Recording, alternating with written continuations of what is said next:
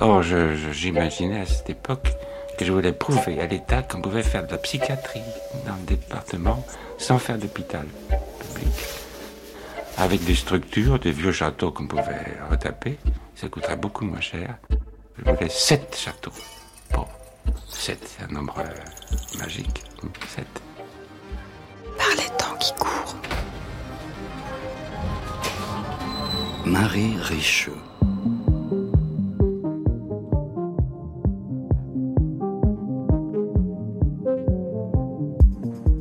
Voilà le programme. On va corrompre le réel avec de l'imaginaire, soutenir dans l'obscurité la plus dense quelques clochettes de lumière.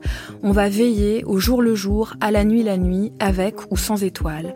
On va prendre place dans l'inachevé, ouvrir et diversifier la boîte à outils, ne pas ignorer le corps, au contraire, faire feu de tout bois et de tous les poèmes, soutenir le désir de vie là où il apparaît, comme il apparaît, croire dans les petits et dans les grands miracles de la parole. Peut-être vous ne l'avez pas deviné, mais en faisant tout ça, on va parler de psychiatrie à travers un cours abécédaire qui relate votre internat dans différents hôpitaux psychiatriques d'Alsace et qui, sans ignorer les rudes conditions dans lesquelles elle peut s'exercer, l'entrevoit ou permet de l'entrevoir pleine de ressources et pleine de lumière, ce qui fait du bien. Bonsoir Myriam Fréret Odara. Votre livre s'appelle Dans la peau d'une interne en psychiatrie. Il a paru aux éditions RS. Bonsoir Myriam Fréret Odara. Bonsoir Marie Richeux. Il y a donc euh, cette forme-là dont on peut commencer par parler, qui est ce fameux cours abécédaire. Le livre est construit euh, avec euh, des lettres qui renvoient vers des mots. Vous expliquez combien il vous a permis de sortir de ce à quoi peut-être vous vous attendiez ou de ce à quoi on s'attendait. Comment est-ce qu'elle est arrivée cette forme? Est-ce qu'elle vous a, est-ce vous a lancé dans l'écriture?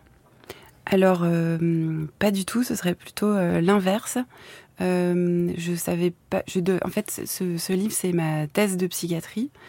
Euh, j'ai pris du temps euh, à l'écrire, justement parce que je trouvais pas la forme, euh, la forme idéale, puisque je, voilà, je, je, me suis dit je vais faire ça de façon très construite, et puis finalement, je, je, voulais évoquer tellement de choses. Il y avait tellement de choses qui me traversaient euh, que j'ai écrit plein de textes euh, et puis mis bout à bout, je me suis dit ben voilà en fait je vais je vais prendre cette forme là que j'adore. Euh, ça, aurait pu être un, dictionnaire amoureux de la psychiatrie aussi quoi, quelque chose comme ça. En tout cas, vous aviez à cœur de faire d'un travail théorique vraiment quelque chose bah, qui appartient au monde universitaire, un livre qui prenne une autre forme et qui aussi peut-être offre une autre forme de transmission? Parce qu'on est loin de la thèse. On est loin de la thèse. Moi, j'ai pas lu la thèse, mais je peux vous dire que c'est loin en termes de ressenti. C'est une thèse très atypique, comme euh, effectivement il y en a plus beaucoup. Aujourd'hui, on pioche plutôt ces sujets de thèse euh, euh, qui ressemblent à vitamine D, schizophrénie, enfin, des choses comme ça. Et, et moi, je voulais pas faire de théorie parce que d'abord, je crois que je ne sais pas faire de théorie. Je j'ai pas le ce jargon-là ne se ne s'accroche pas à moi donc je suis revenue à, ben justement à tout, à tout ce qui, tout ce qui m'échappait et j'ai essayé de le, voilà, de le réunir. Donc la forme abécédaire, elle vous permet comme ça aussi de, de, de, rapprocher, de réunir. Il y a aussi un côté très chaleureux dans la manière dont on se sent accompagné dans ce texte-là, alors à la fois de vous, de ce que vous relatez de votre pratique de la psychiatrie dans l'hôpital, mais aussi de toutes les lectures, c'est-à-dire qu'on peut très bien à la fois convoquer euh, Martin Buber et les récits acidiques que euh, de la littérature, euh, que de la chanson populaire, que évidemment des textes de psychiatres ou de psychanalystes. Enfin, il y a quelque chose où on vous sent accompagné. Est-ce que c'est aussi le cas au quotidien ou est-ce que c'était le cas parce que c'est l'internat et parce qu'on est en, dans un moment où on est en train d'apprendre? C'est vraiment ce qui m'accompagne au quotidien. Je je suis sans cesse euh, habitée par euh, tous ces romans, tous ces films, euh, toutes ces musiques. même quand j'entends les patients, ça me voilà, c'est là en moi. C'est en fait c'est chez moi et j'écoute avec avec tout ce tout ce bagage.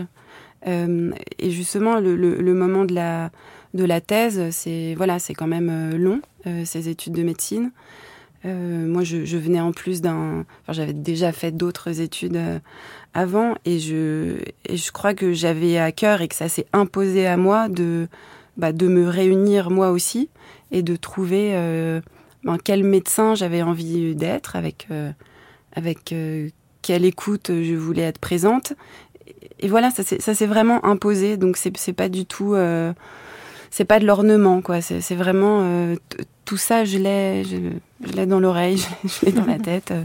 Oui, c'est avec ça que vous pratiquez, c'est avec ça que vous écoutez, vous racontez très bien. On va rentrer dans le détail, mais les, endroits de, vibration, de qu'est-ce qui se passe dans une consultation, ben cette écoute-là, elle est aussi faite de tout ce que vous avez lu et de tout ce que vous êtes. Alors il y a une figure qui apparaît dans ces lectures, c'est Lucien Israël. On l'écoute dans une archive de 1990.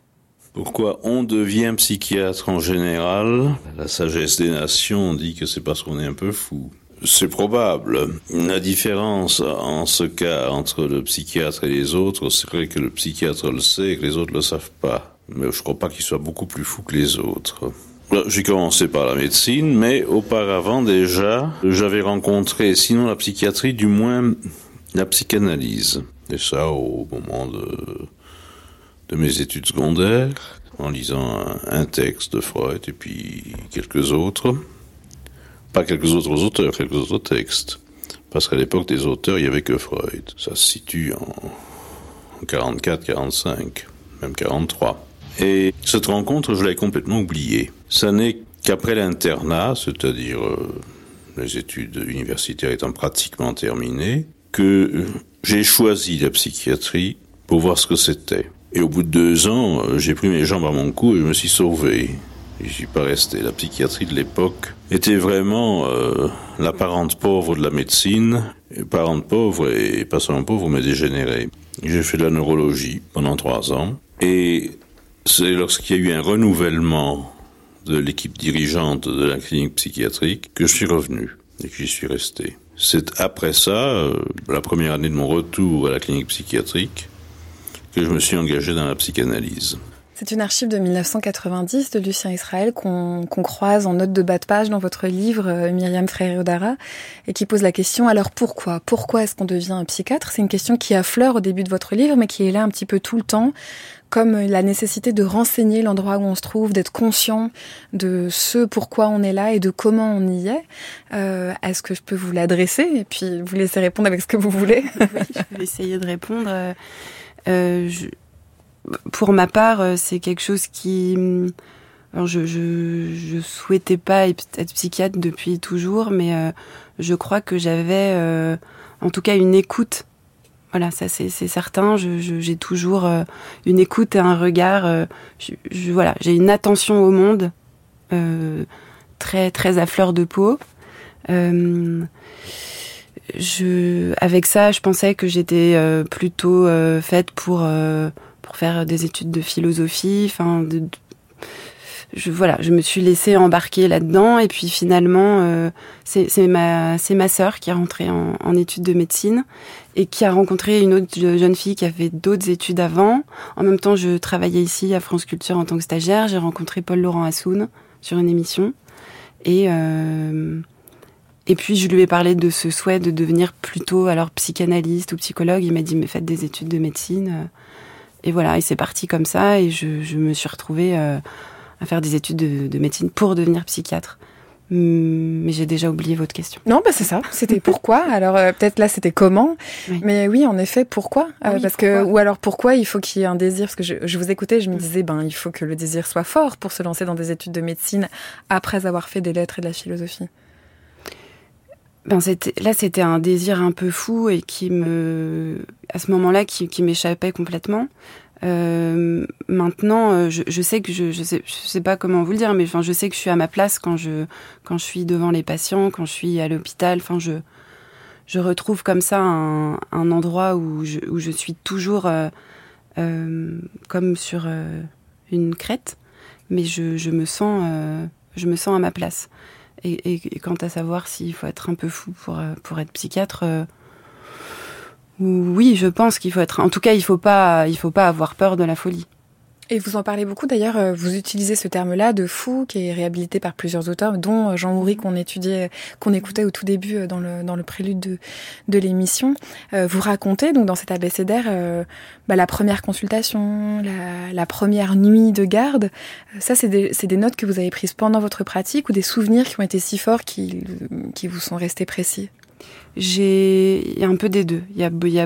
J'ai écrit pas mal de textes et, vraiment, euh, oui, chez moi, ça, s'imprime. Ça me, je, me rappelle encore même de la première fois où euh, j'ai vu une patiente anesthésiée euh, à l'hôpital pendant mes stages euh, d'externe. Je me souviens de la première fois que j'ai pénétré une chambre d'isolement. toujours, toujours comme ça, avec enfin, euh, avec cette idée de me dire ne lâche jamais ta première impression, euh, ce premier choc, euh, parce, que c'est un peu tétanisant quand même. C'est un peu foudroyant quoi quand on rentre pour la première fois dans une voilà dans une chambre de soins intensifs ou qu'on voit quelqu'un délirer. Je, mes, premières impressions sont vraiment très très présente et très vivante. Le B, c'est le B de blues, alors plutôt côté euh, musical ou mélancolie, mais en fait la blues aussi que, que l'on revêt, euh, le costume du médecin. Il y a tout un, un pan du début de votre abécédaire, euh, Myriam Fréré-Odara, qui a à voir avec le fait d'être acteur. Euh, vous convoquez la méthode Stanislavski, vous, vous vous posez la question de comment est-ce qu'on peut incarner, de quelle posture, de quelle position. Qu'est-ce que qu'est-ce qu'ont en commun euh, l'acteur ou l'actrice qui entre en scène et un psychiatre qui reçoit par exemple euh, en pleine nuit euh, un ou une jeune patiente, plus ou moins jeune, en urgence psychiatrique Moi, en tout cas, euh, je pense pas que ce soit du tout le cas pour mes, pour mes collègues, hein, mais je me sens toujours. Euh, c'est toujours un moment où, où, je, où je rentre sur scène, dans le sens où je ne sais pas ce que je vais entendre, je ne sais pas qui je vais rencontrer. Et euh, ça, ça, me met dans un état de, de, de comédienne parce que quelque part je dois tenir un rôle qui est celui du médecin qui est euh, qui est prêt à tout entendre, à tout voir et je, et, je, et je dois quand même garder une certaine retenue, une certaine pudeur de regard pour justement pouvoir accueillir euh, tout et n'importe quoi, même si ça me ça me heurte, même si ça me ça me donne envie de pleurer, même si ça me donne envie de, enfin si ça me fait rire. Voyez, je, donc, donc, pour moi c'est vraiment euh, oui, il y a cette idée de, de rôle, quoi. Je, la, la blouse comme, euh, oui, comme costume de scène, même si je, j'en mets pas. Mais euh, c'est quand même comme ça que, que j'accueille le, le patient. Il y a quelque chose où vous racontez, vous, vous écrivez aussi beaucoup autour du faux, que finalement, bah, peut-être que cette posture qui serait du faux parce qu'on joue un rôle, ce serait pour accueillir euh, du vrai, même si c'est du faux délirant. Enfin, il y a quelque chose du faux qui est toujours vrai, Myriam Frère-Odara, dans ce que vous décrivez. Par exemple, il y a des moments de consultation où vous vous rendez bien compte que si vous êtes véritablement étonné ou choqué par ce qu'on vous raconte, ça va s'arrêter, ça n'ira pas plus loin, il y a peut-être quelque chose à entendre toujours, même quand ça paraît complètement fou, c'est le cas de le dire. -hmm mais parce que ça n'est jamais faux. Enfin, ce qui, ce qui, ce que dit un patient n'est jamais faux. Je, pas mal de, mes collègues essayent, par exemple, de, de, euh, de rassurer un patient, lui disant euh, non, ne vous inquiétez pas, derrière la porte euh, du studio, il n'y a pas euh, quelqu'un euh, qui va venir vous, poignarder ou vous kidnapper. Euh. mais en fait, ça, ça, ne prend pas chez le patient qui, qui a. C'est sa réalité. Donc moi, je, je, je j'écoute pour de vrai quoi c'est à dire que j'y crois avec l'autre et je pense que ce, cet, cet endroit cet endroit de, de rencontre et de de jointure quoi essayer de retrouver euh, le patient euh, dans son discours là où là où il est euh, bah, ça me permet moi aussi de, de pouvoir l'aider à, à prendre le chemin du retour euh, mais c'est mais c'est vrai que du coup c'est toujours euh, un peu un peu en porte-à-faux. Enfin, je, je, c'est vrai qu'il y, a du faux et du vrai qui se mélangent. Et en même temps, euh, ça, c'est pour ce qui me concerne moi. C'est-à-dire, moi, je, moi, c'est mon métier. Je, dois, euh, je, je, je fais semblant. Et c'est difficile à, à, attraper comme, euh, comme idée, mais je, en fait, je, je me, je me tiens dans une dans, une euh, authenticité de, de, présence et d'écoute, mais je ne, je ne dois pas, moi, euh, en fait, me, me laisser. Euh, c'est pas moi qui suis en avant, quoi. Donc, je, pour pas être en avant, je, je, dois toujours être un peu en arrière, mmh.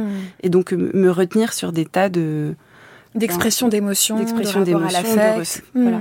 Et d'ailleurs, vous parlez de d'appeler ou de ramener des patients, euh, euh, par exemple au présent. Il y a des il y a plein de moments où il faut trouver des brèches dans le présent parce que le délire euh, va vers l'arrière ou le délire va vers l'avant ou il y a trop de souffrance. Et il y a quelque chose dans un détail de la tenue, dans un mot, dans un verbe que vous pouvez conjuguer au présent qui va faire que d'un seul coup vous allez pouvoir vous retrouver, même un instant, même pas longtemps, même un tout petit peu. De toute façon, il y a plein de choses de un tout petit peu dans la pratique que, vous décrivez, euh, Myriam Freire-Odara. Il y a un i comme intime dans votre abécédaire.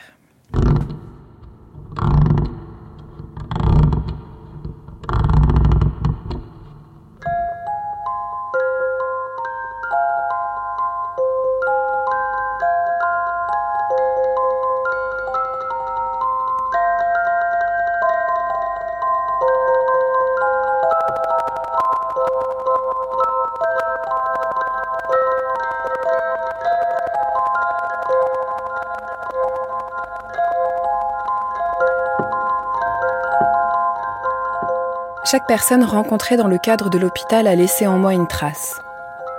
J'aime imaginer mon ciel psychiatrique comme un lieu où se croisent des traînées lumineuses, laissées par le passage de comètes chevelues ou moustachues, des vides, laissés par des étoiles trop filantes ou très flippantes, des gros nuages électriques qui dessinent des chimères, des bleus olympiens qui côtoient des rouges audacieux. Dans mon ciel psychiatrique, c'est l'intime de tous ces gens croisés qui résonne. L'intime, c'est ce silence qui en dit long quand un patient heurté et fâché par de longues heures d'isolement s'assoit à côté de moi dans la cour du service de l'hôpital, comme pour signifier que nos échanges, quand bien même il était contentionné et très souvent insultants, n'auront pas été vains.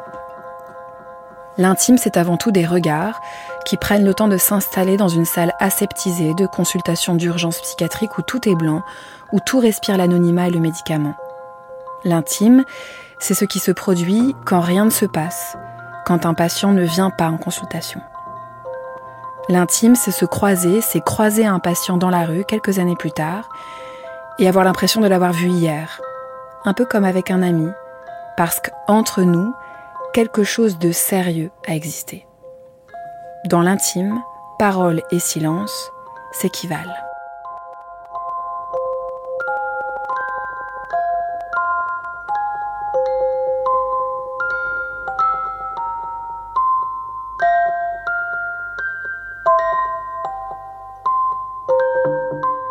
C'est un chapitre, euh, Myriam Frère-Odara, où vous parlez beaucoup d'un texte de François Julien qui s'appelle De l'intime. Et vous essayez de voir ce qu'il y a dans votre pratique, de votre côté et de l'autre côté. Il y a beaucoup de dehors et de dedans. Des choses qui relèvent de l'intime. Alors qu'au tout début de votre abécédaire, vous, vous dites aussi que c'est pas, c'est pas une matière facile à, facile à, comment on pourrait dire, à, modeler ou en tout cas facile à pratiquer l'intime. Alors comment vous faites, comment vous dosez tout ça?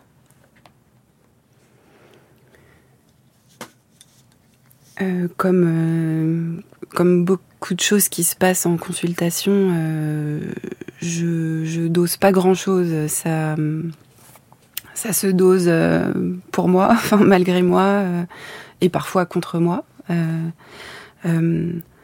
en tout cas, ce que, que j'essaye de, de, faire, c'est c'est qu'il n'y ait ait pas une frontière entre moi et le patient. Ça c'est sûr. D'où ce cette réflexion autour de, de, la blouse aussi que, que j'utilise comme comme ce qui pourrait être aussi un un, bouclier ou quelque chose qui viendrait me cacher euh, quand, quand, j'écoute les patients. Mais euh, voilà, tout au contraire, j'essaye de, de, alors pas de me mettre à nu, mais en tout cas euh, de, de, de, faire en sorte que l'autre puisse sentir, que, voilà, qu'entre nous il y a cette levée de frontières et que je suis prête moi à pouvoir me sentir débordée par le soi de l'autre. Euh, je, suis, prête à, pouvoir le, retrouver. Et, ça, les, patients le, le, le, sentent, quoi, le perçoivent tout de suite. Par exemple, dans ce chapitre-là de l'intime, un, un, patient dit que il n'est en colère que là, il ne hurle que là, que dehors il est parfait. Et ça raconte aussi quelque chose de l'espace qu'il a trouvé euh, avec votre écoute euh, dans l'endroit de la consultation. Et se découvrir, vous écrivez bien, euh, Myriam Frère-Eudora, se découvrir autre. Tiens, voir euh, qu'on est capable d'autre chose, de lier autrement, de se lier autrement, de se découvrir autre dans la parole, ça fait faire un petit bouger et éventuellement, on ressort euh, enrichi de ce petit bouger dans la vie qui n'est pas si facile euh, à l'intérieur ou à l'extérieur de l'hôpital psychiatrique. Mais parce que c'est un lieu euh, magique, en fait. moi, c'est un lieu que je côtoie aussi pour moi-même. Enfin, voilà, d'aller chez le psy, je trouve ça merveilleux. Ça, on, voilà, on, a un espace comme ça. De, voilà, on ouvre une porte et on se retrouve dans un endroit euh, de silence euh, où, euh, où tout, enfin, tout peut être dit, lâché. et je, et je, le, je le rappelle aux, patients qui viennent me voir, les, enfin, les, les, premiers entretiens sont, sont, souvent comme ça assez assez fascinant et puissant parce que il y a des gens qui n'ont jamais parlé d'eux en fait, qui ne qui, qui jamais pris ce, cette liberté là ou ce, ce risque là. Et quand je leur dis mais respirez et, surtout sachez qu'ici, euh, voilà, vous pouvez euh, tout dire, euh, rien ne sortira d'ici. Enfin voilà, l'espace du secret. mais parfois les gens sont, vraiment bouleversés et c'est assez bouleversant quoi de, de, leur permettre ça.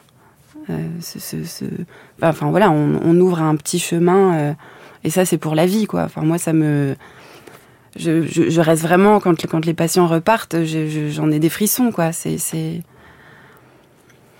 et en même temps, vous racontez ça aussi, en tout cas pour euh, la pratique dont vous rendez compte dans ce petit livre, à l'intérieur d'un hôpital, avec des consultations au mur blanc, avec euh, des endroits aseptisés qui sentent le médicament. J'ai l'impression, en vous lisant, et j'imagine que vous n'êtes vraiment pas du tout la seule, que c'est comme une petite, euh, un petit, une petite enclave, quoi, un petit refuge, et que l'institution autour a beau faire ce qu'elle peut, euh, c'est comme si tout allait contre ce que vous racontez là, contre la possibilité qu'adviennent les fameux petits et grands miracles de la parole.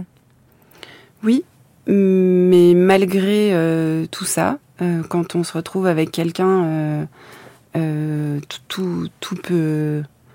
Enfin, évidemment, ça, dépend le contexte, mais même dans une chambre d'isolement, il peut se passer quelque chose euh, d'intime. Enfin, on peut, euh, malgré le fait qu'il y ait euh, voilà, les, les, agents de sécurité derrière. qui sont dans la chambre qui Ça, ça fait deux fois que vous avez décrit, décrit, cet espace, enfin, que vous avez cité cet espace. Est-ce que vous pouvez nous dire ce que c'est, par exemple, une chambre d'isolement pour celles et ceux qui savent pas du tout ce que c'est qu'une chambre d'isolement aujourd'hui dans les hôpitaux psychiatriques en 2023 Oui, une chambre d'isolement, c'est un lieu où on met les, les patients à l'abri, donc soi-disant à l'abri, des patients qui sont soit dangereux pour eux-mêmes, soit dangereux pour les autres. Et, euh, et euh, la psychiatrie actuelle, voilà, pour le moment, déploie euh, ces moyens qui sont violents, mais pour le moment, il n'y a pas d'autres moyens qui sont mis en, en place pour, pour apaiser ces patients-là, qui, qui, ont besoin d'un d'un lieu pour se calmer. Et la violence, ça calme, hein. c'est évident. Mais voilà, ça, oui, ça ressemble à une chambre qui est fermée à clé. Et là, on rentre et c'est un lieu d'extrême nudité, euh, de, de grande indignité. C'est difficilement euh, soutenable, quoi. Mais, voilà, ces gens peuvent rester là pendant des semaines, le temps que le délire euh, s'apaise. Et, oui, on peut pas rentrer seul parce qu'ils sont déchaînés. mais ils sont déchaînés pour des tas de raisons, entre autres parce qu'ils sont aussi enfermés et que ça redouble ce déchaînement. Mais euh, voilà, donc on rentre avec, avec des, des, des agents de sécurité parce que c'est ça, ça, voilà, ça peut être euh, dangereux. Et on tente quelque chose de là, la on tente quelque chose, euh, oui. on tente de, de s'approcher, parfois même de, de, toucher le patient. moi, c'est quelque chose que je, je, je supporte mal, de ne pas pouvoir toucher quelqu'un qui est isolé, que je sens comme ça dans une, dans une grande détresse, même physique. Euh, et quand on tente quelque chose, il se passe quelque chose. Il se passe quelque chose. Mais il faut, faut y aller. Euh... J'aime la vie quand elle rime à quelque chose. J'aime les épines quand elles riment avec la rose. J'aimerais même la mort si j'en sais la cause. Rime ou prose. J'aime ma chanson quand elle rime avec ta bouche. Comme les ponts de Paris avec bateau mouche et la perle des pleurs avec l'œil des biches. Rime triste.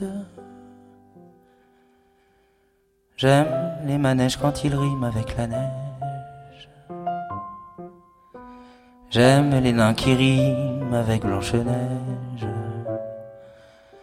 Rimons, rimons tous les deux. Rimons, rimons si tu veux. Même si c'est pas des rimes riches, arrimons-nous, on s'en fiche. J'aime les manèges quand ils riment avec la neige. J'aime les nains qui riment avec Blanche-Neige. Rimons, rimons tous les deux. Rimons, rimons si tu veux. Même si c'est pas des rimes riches, arrimons-nous, on s'en fiche. J'aime la vie quand elle rime à quelque chose. J'aime les épines quand elle rime avec la rose. J'aimerais même la mort si j'en sais la cause. Rime ou prose. J'aime ma chanson quand elle rime avec ta bouche. Comme les ponts de Paris avec bateau mouche et la perle des pleurs avec l'œil des biches. Rime triste.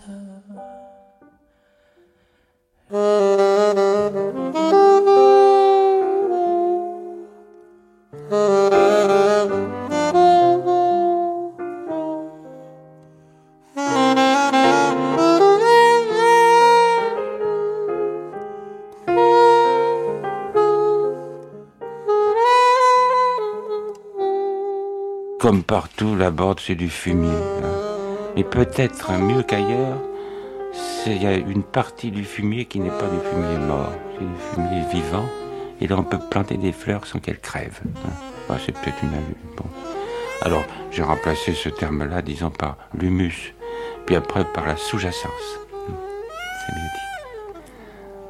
Je me souviens, par exemple, d'un il y avait des, stages de directeur d'établissement euh, dans l'éducation nationale, ça, à Suresnes. Et alors, à la fin de mon blabla, comme ça, alors, qu'est-ce que vous nous donnez comme conseil, qui me disait? Alors, moi, je dis pas de conseil à donner. Et puis, je dis quand même, il faut que je dise quelque chose. Alors, je leur ai dit, soyez jardiniers. Hein. Je sais pas si je l'avais dit ça. Soyez jardiniers, des vrais jardiniers avant d'avoir d'aller choisir des fleurs rares, hein, eh ben, il faut traiter le fumier, il faut traiter le terreau, il faut traiter la terre. Sinon, vous pouvez prendre des fleurs rares, vous les planter en huit jours, elles crèvent. Donc, soyez jardinier. Bon, puis c'est tout ce que je peux dire. Donc, il faut traiter la sous-jacence. C'est après que j'ai dit que la sous-jacence, c'est une sorte de rencontre entre, entre l'aliénation sociale et puis le niveau fantasmatique cher à Toscaïès. Voilà, euh, il, nous semblait important, comme il vous a semblé important, Myriam Ferret Odara, de faire entendre la voix de Jean Houry ici dans une archive de 2002. C'est le haut de Houry dans votre abécédaire dans la peau d'une interne en psychiatrie. Houry qui lui-même évoque la figure de François Toscaïès, tout ça pour évoquer aussi la psychiatrie institutionnelle dont vous dites qu'elle a été euh, euh bannie. Qu'est-ce qui vous intéresse dans la pensée de Houry? Qu'est-ce qui vous sert à tenter quelque chose, comme vous le disiez tout à l'heure? Ils sont peu, en fait, les, psychiatres à m'avoir euh, embarqué euh, dans leur dans leur pensée. et il me semble que Jean Houry, c'était vraiment celui, même dans le timbre de la voix, qui me d'abord qui me touchait, puis dans le, chez lequel je, sentais une certaine euh, tendresse et un, vraiment un, amour pour les gens euh, qu'il soignait. Euh, toute son histoire m'a plu, ce, moment où il, part de Saint-Alban, où il avait travaillé avec Toscaïès, et il arrive à l'hôpital Saumery. Alors je sais pas plus exactement combien de temps il est resté, mais je sais qu'à un moment il demande à ce qu'il y des euh, voilà, qu'on fasse des réparations euh, dans l'hôpital parce qu'il peut plus travailler dans ces conditions, les patients ne peuvent plus euh, voilà vivre dans ces conditions et puis les travaux tardent à, être réalisés, alors il les embarque avec lui sur les routes quoi. À un moment on pouvait voilà encore faire ça, les gens partent avec lui, il en laisse quelques-uns qui, qui ne peuvent pas marcher, mais tout de suite il me semble que cet, cet engagement même enfin du corps quoi. Il, part sur les routes, il marche euh, avec quelques infirmiers psy euh, et euh, il y a là quoi. On y va, on dort ici et là et, puis voilà, ils sont tombés sur sur euh, le château de la Borde et, euh, et depuis euh, cette clinique existe encore. de la Borde. Voilà. Il utilise beaucoup, on l'entend dans sa parole, la métaphore. Ici, il parle de l'humus, mhm. du fait de, de, soigner aussi la, la sous-jacente, les, les, les, choses souterraines, d'être d'être jardinier. Dans le texte que vous écrivez autour de sa figure, vous racontez qu'il dit bah, cet homme-là, on passait devant lui, on passait devant lui, on mettait pas de virgule. Il a une façon comme ça, en effet, de d'attraper des petites choses. Et et, vous raconter comme il vous aide avec d'autres à, à penser l'invisible de ce qui compte pour les sujets. Il est beaucoup question évidemment dans votre abécédaire de la façon dont chacun peut redevenir sujet de son histoire, redevenir sujet de ce qu'il raconte à son propos. Et dans le chapitre Jean Houry, vous racontez euh, l'histoire d'une patiente, une femme, qui avait deux filles mais qui n'étaient pas visitées par elle. Comment est-ce que vous changez un tout petit peu la donne?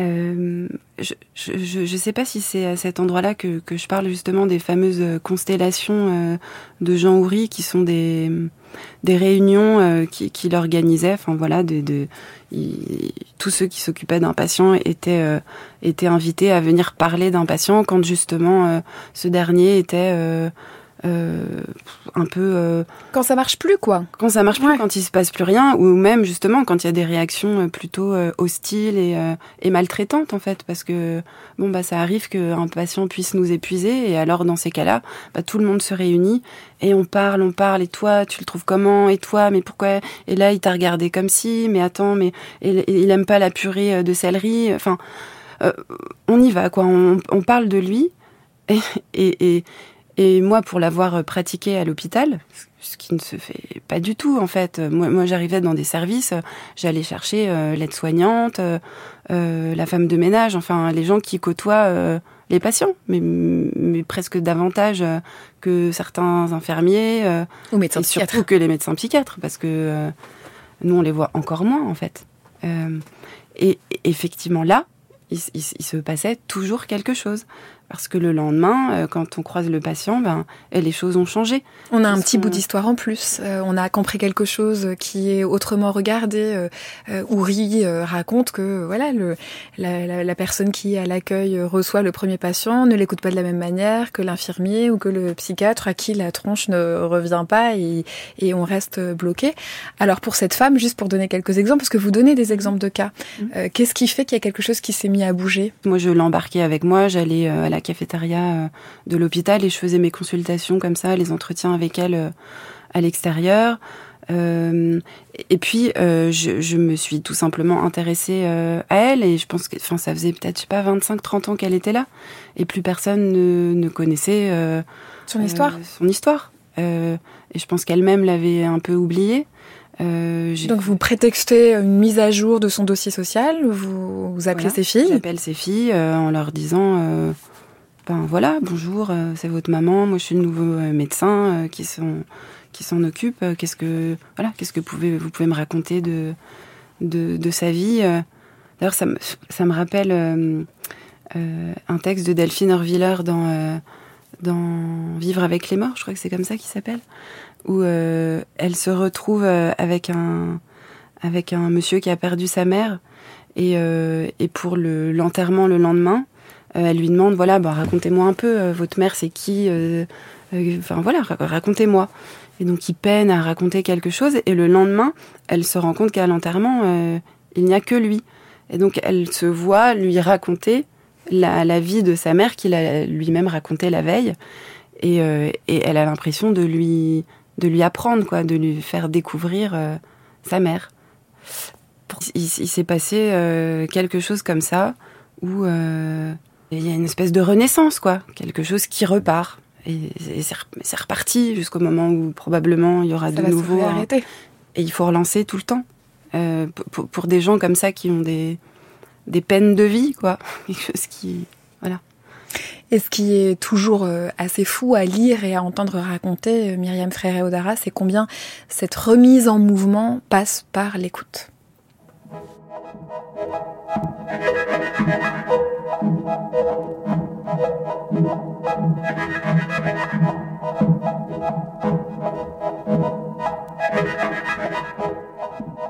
Il me plaît alors d'imaginer le psychiatre sous les traits d'une gigantesque oreille auprès de laquelle on s'adosse.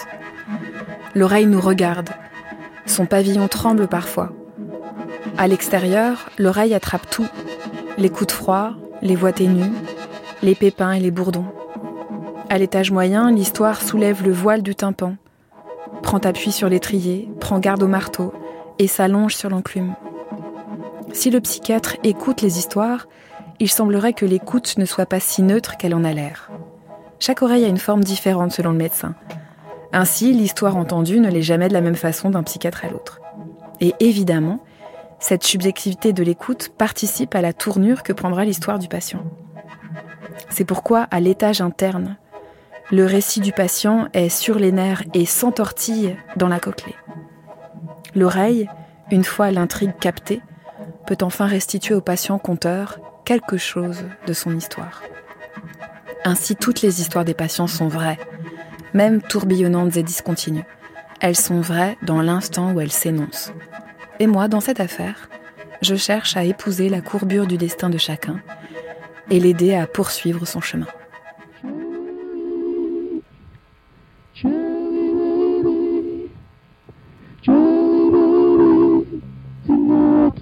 tonight, tonight.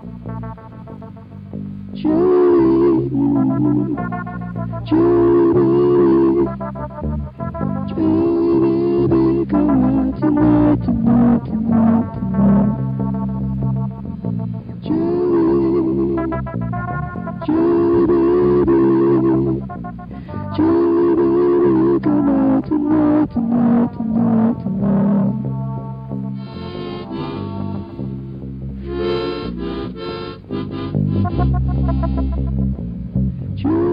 Est-ce que vous diriez euh, que l'oreille, dont on vient d'entendre presque une description anatomique, euh, c'est vraiment, vraiment, vraiment votre premier outil? Parce que vous êtes psychiatre, donc vous savez aussi prescrire des médicaments, euh, vous parlez, vous regardez.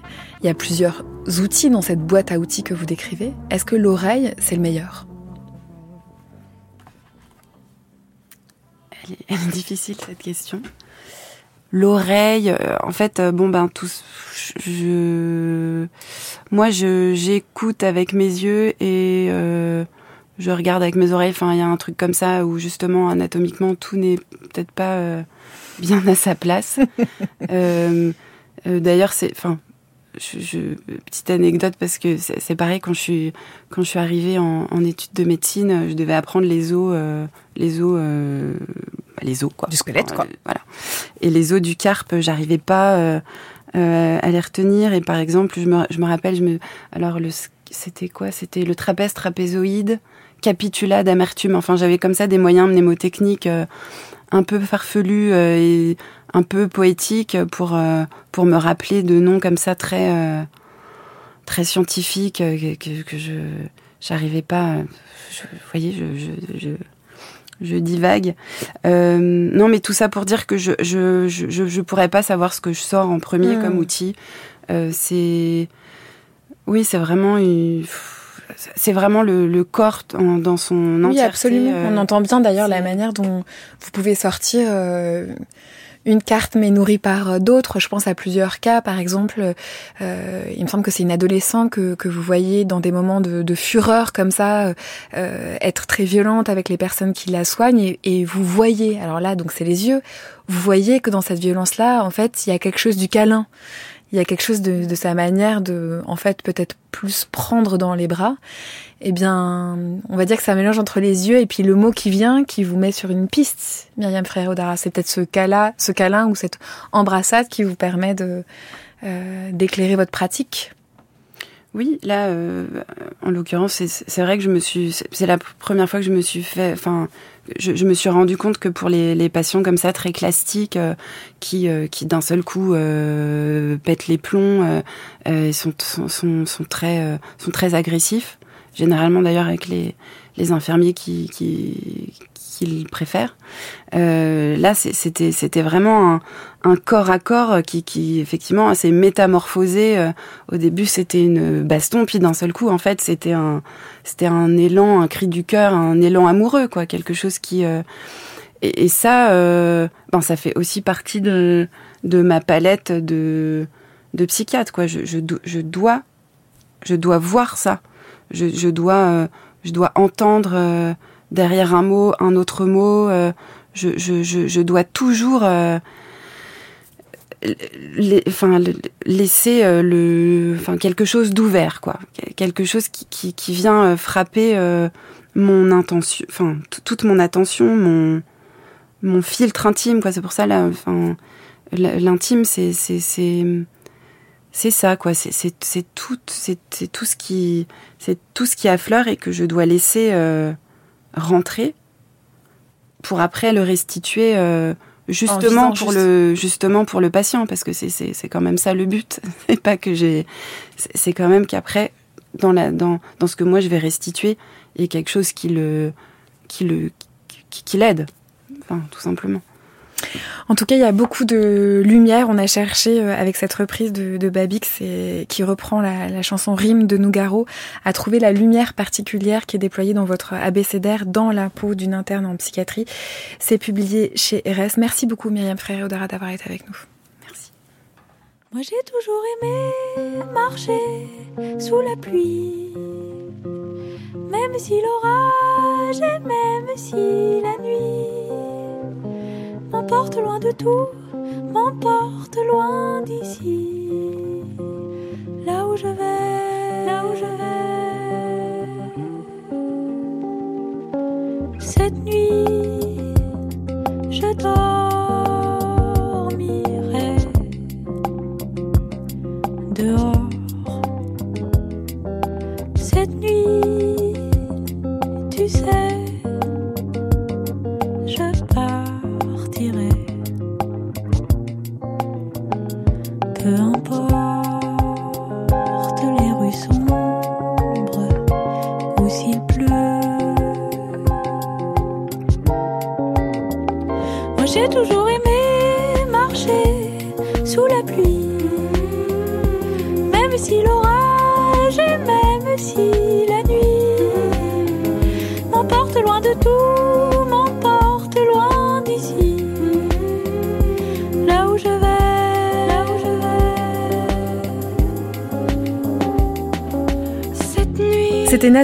Antonini au son ce soir à la réalisation Félix Levaché. Un très grand merci à toute l'équipe de Par les temps qui courent, Jeanne Aléos, Mathilde Wagman, Marianne Chassor et Camille Petiot.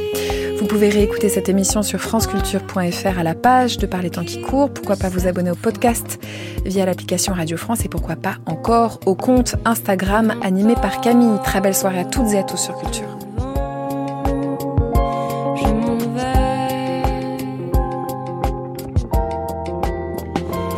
Toujours